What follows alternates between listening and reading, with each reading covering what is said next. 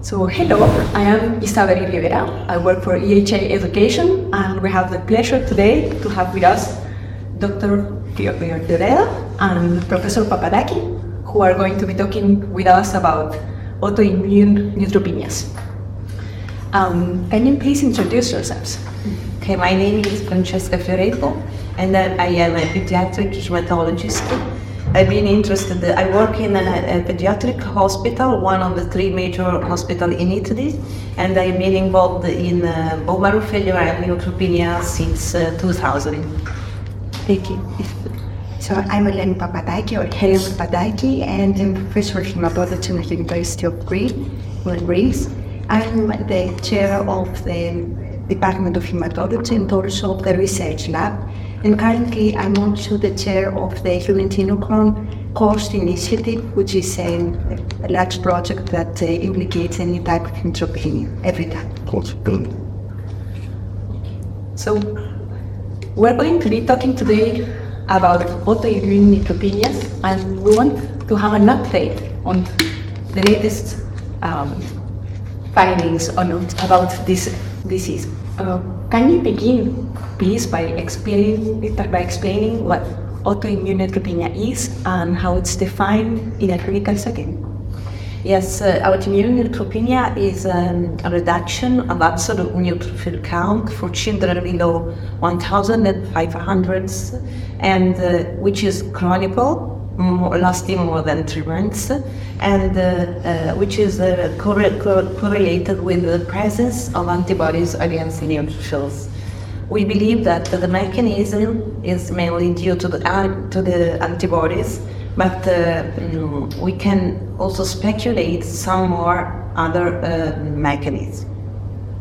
It's actually it's the same in adults. However, we use a, a little bit upper limit as an upper count as a lower limit, 1,800, according to the WHA. Otherwise, the, uh, the term is the same. And however, in adults, we have to keep in mind that there are not only antibodies that may result in neutropenia, which is the traditional way. However, there are the rest. There may be also cellular mechanisms, which means activated T lymphocytes or natural killer cells.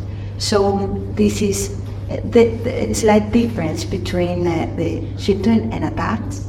That in adults we have more often cellular mechanism compared to the, the, the children.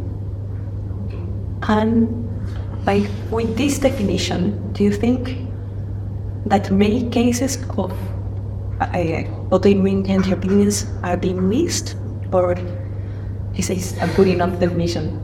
Yes, uh, I, I, gave the definition of autoimmune neutropenia because of the presence of, of, antibody, but we all know the pitfalls of this test because you can find uh, this test negative for a number of times during the follow-up, and in this case, you define neutropenia as idiopathic, which is a nosographic entity quite comparable with the autoimmune one.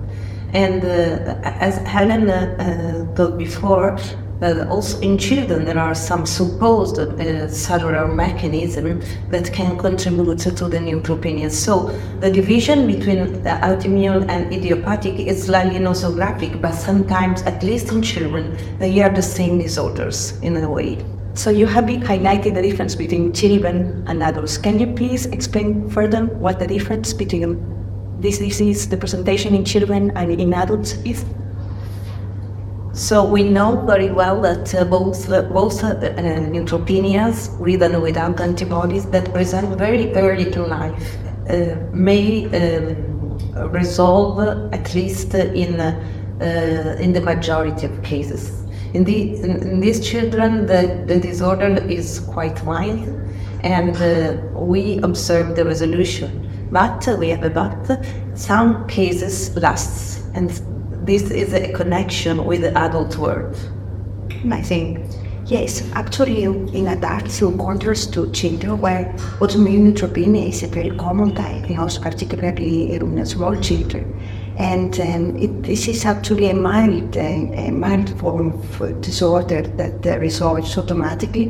In adults, First of all, they are underdiagnosed, given that the anti traditionally hematologists think that autoimmune neutropenia is related always to anti-neutrophil antibodies, and um, the uh, diagnostic test is uh, very difficult to be performed in traditional laboratories. So sometimes the hematologists in adults do not send uh, this uh, test to the laboratories, whereas on the other hand, they do not have in mind that also cellular mechanisms may be implicated. So in adults, uh, given the rarity of this disease, uh, yes, it is underdiagnosed. So um, he, this is uh, this is a difference between uh, between the two age age groups. And also, uh, we have to keep in mind that in adults, the diagnosis of autoimmune neutropenia might be just the tip of the iceberg because sometimes the, another disease is underlying either a systemic autoimmune disease that do not present with the typical symptoms and signs. So another disease may be there and uh, may may result in the production of uh, antibodies or the presence of uh, activated lymphocytes, or sometimes, which is, of course is not so common, there is the, there might be a congenital disorder that has not, I mean congenital uh, immunodeficiency disorder, which might be mild and has not given symptoms and signs and, until the adulthood. So uh, I believe that, um, and I'm, I'm totally convinced because we have um, uh, we have uh, in our control many uh, patients, and I, I know that many cases are underdiagnosed. And in case that we finally give this diagnosis, we have to very broadly um, uh, investigate the patient for another like disease.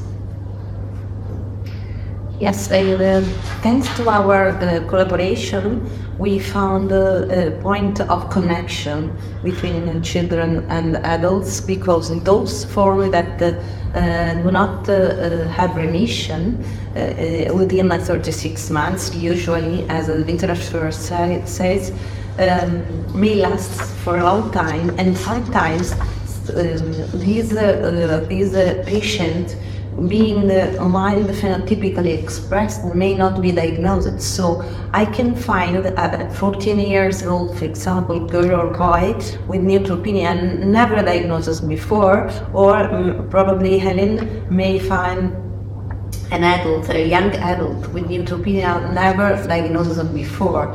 And so we think that their neutropenia in these cases began very early in life, but we did not uh, able to diagnose it because it was under uh, because there are the it did not show any symptoms, and so when I, I say connection, I mean this this fact. And, and uh, in our study that conducted in uh, long-lasting neutropenia or late onset, uh, we found a number of genes of immune dysregulation. That was the phenomenon that uh, uh, Helen cited before. So the neutropenia is an aspect of some something that is going on down and it, it is probably uh, there is a possibility that it develops in something else I mean, by showing some autoimmune signs uh, that may be diagnosed later as uh, known uh, immunological or autoimmune disorders.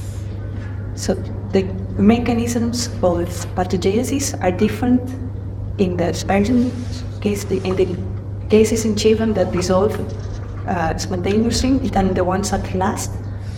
Uh, in children, it has been uh, it has been seen, for example, in preterm babies, in uh, in all the, the, the immune system is immature for definition, maybe something like an inability to fight the autoimmune responses, and probably once you have the um, once you have gained the ability to respond, the neutropenia resolves. It is only had an hypothesis.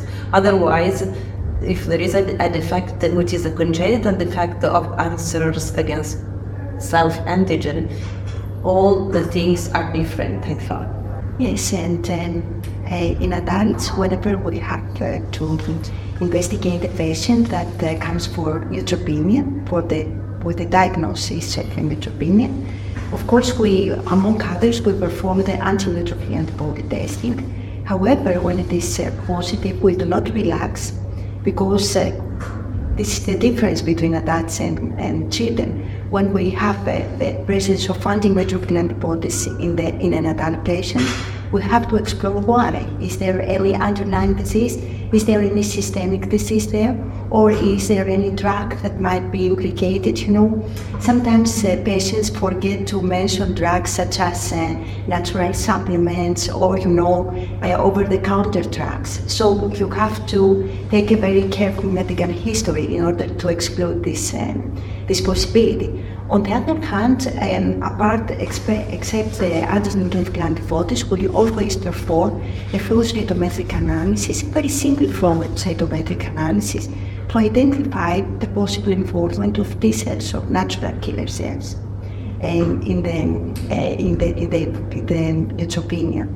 And um, when we have such populations, we have again to explore if there is any underlying disease.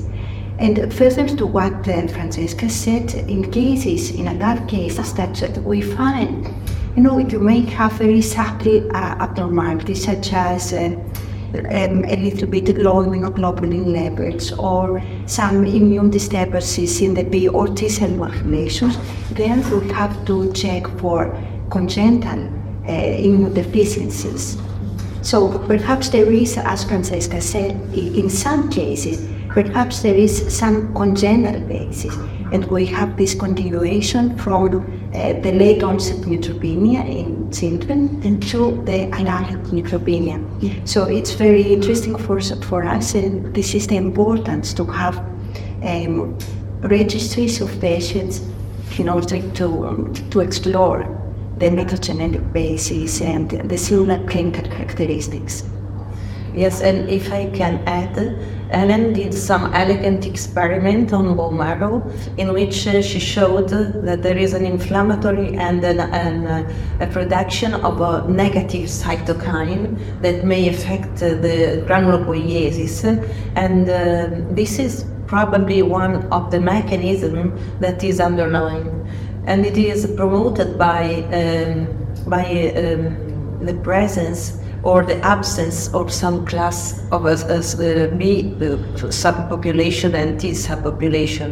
We are going to observe a, a really a, characteristic pattern in these uh, patients uh, I mentioned before, uh, the, the long-lasting and the late onset, in which there are um, a, a, defective in the switch of cells, and there is a terminal effector uh, strange action within the marrow, uh, within the within the, the blood that, that, can justify and sustain all the mechanisms. So we had to go surely further to uh, demonstrate also in, in an animal the, the, the, the typical uh, subpopulation pattern they, that that can sus- sustain all the stuff. And how to treat autoimmune neutropenias in the different cases? Are there different treatments depending on the mechanisms that are underlying or? This is, this is very nice question and a very interesting question because um, actually, we do not treat, you know, neutropenias. We treat patients, and regardless the neutrophil counts, if the patient is well and do not have, particularly in adults, but uh, it's also similar to, to children, if the, if the patient do not have, does not have infections, and um, of course, I, I always, I always um, um, um uh, I'm, I'm, I'm stressing the fact that we have to exclude that other disease because if we identify for example, with neutropenia in the setting of a systemic disease, we have to treat the systemic disease.